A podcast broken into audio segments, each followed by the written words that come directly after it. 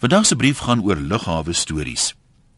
As ek 'n skrywer was, sou ek my iewers afgesonder het waar ek oor die Bolandse berge of die see kon uitkyk.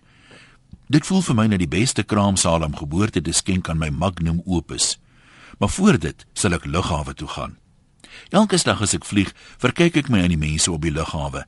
Elkeen het 'n storie. Daar's soveel emosies op lughawens. Party mense is bang om te vlieg, en ander kan weer nie wag nie. Voor hulle aan boord gaan staan hulle teen die groot glasmure en kyk hoe die vliegtuie land en opstyg. Sommige mense lyk bly en dan wonder ek altyd hoekom. Breek hulle weg vir 'n paar dae se sorgelose vakansie, keer hulle terug na hulle geliefdes toe, na 'n sakereis of vertrek hulle dalk in afwagting op 'n sakereis met die hoop om 'n fris kontrak los te slaan. Sommige mense lyk weer hartseer. Laat hulle geliefdes agter of dalk gaan betoon hulle die laaste eer aan 'n geliefde wat hulle vooruitgegaan het. Daar's natuurlik ook mense wat eenkant staan in vurige omhelsings. Tog kry ek dikwels die gevoel dat hulle byna desperate klou aan mekaar eintlik probeer wegsteek dat iemand anders elders op hulle wag. Maar die tyd was dalk nog nie ryp om vir daardie persoon te sê hy of sy kan maar ophou wag nie. Ek keer wel terug, maar my hart bly agter. En dan is daar mense wat met troeteldiere vlieg. As jy by jou bestemming vir jou bagasie wag, staan daar dikwels 'n hokkie met 'n klein hondjie in een kant. Die hondjie maak gewoonlik sulke fyn chunk geluitjies, so 'n mengsel tussen opgewonde en bang wees.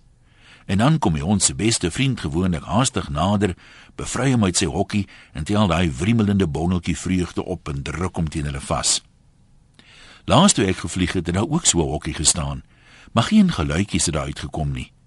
Ek het gedink dit was al 'n soet hondjie wat al vlieg gewoond is, of dalk slaap hy nog omdat hy voor die vlug 'n kalmeermiddel ingegee is. Maar niemand was haastig om die hokkie op te eis nie. Toe almal reeds uit die aankomsaal was, kom 'n man en 'n vrou stadig nader en tel die hokkie op. Toe sien ek dit was leeg. Toe begin die vrou hartverskeurend huil. Ja nee, almal op lughawens het 'n storie.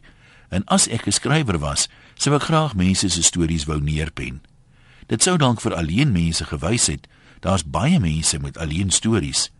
En as hulle dit kon weet, sou hulle dalk minder alleen gevoel het. Groete van lughawe tot lughawe. Anoniem.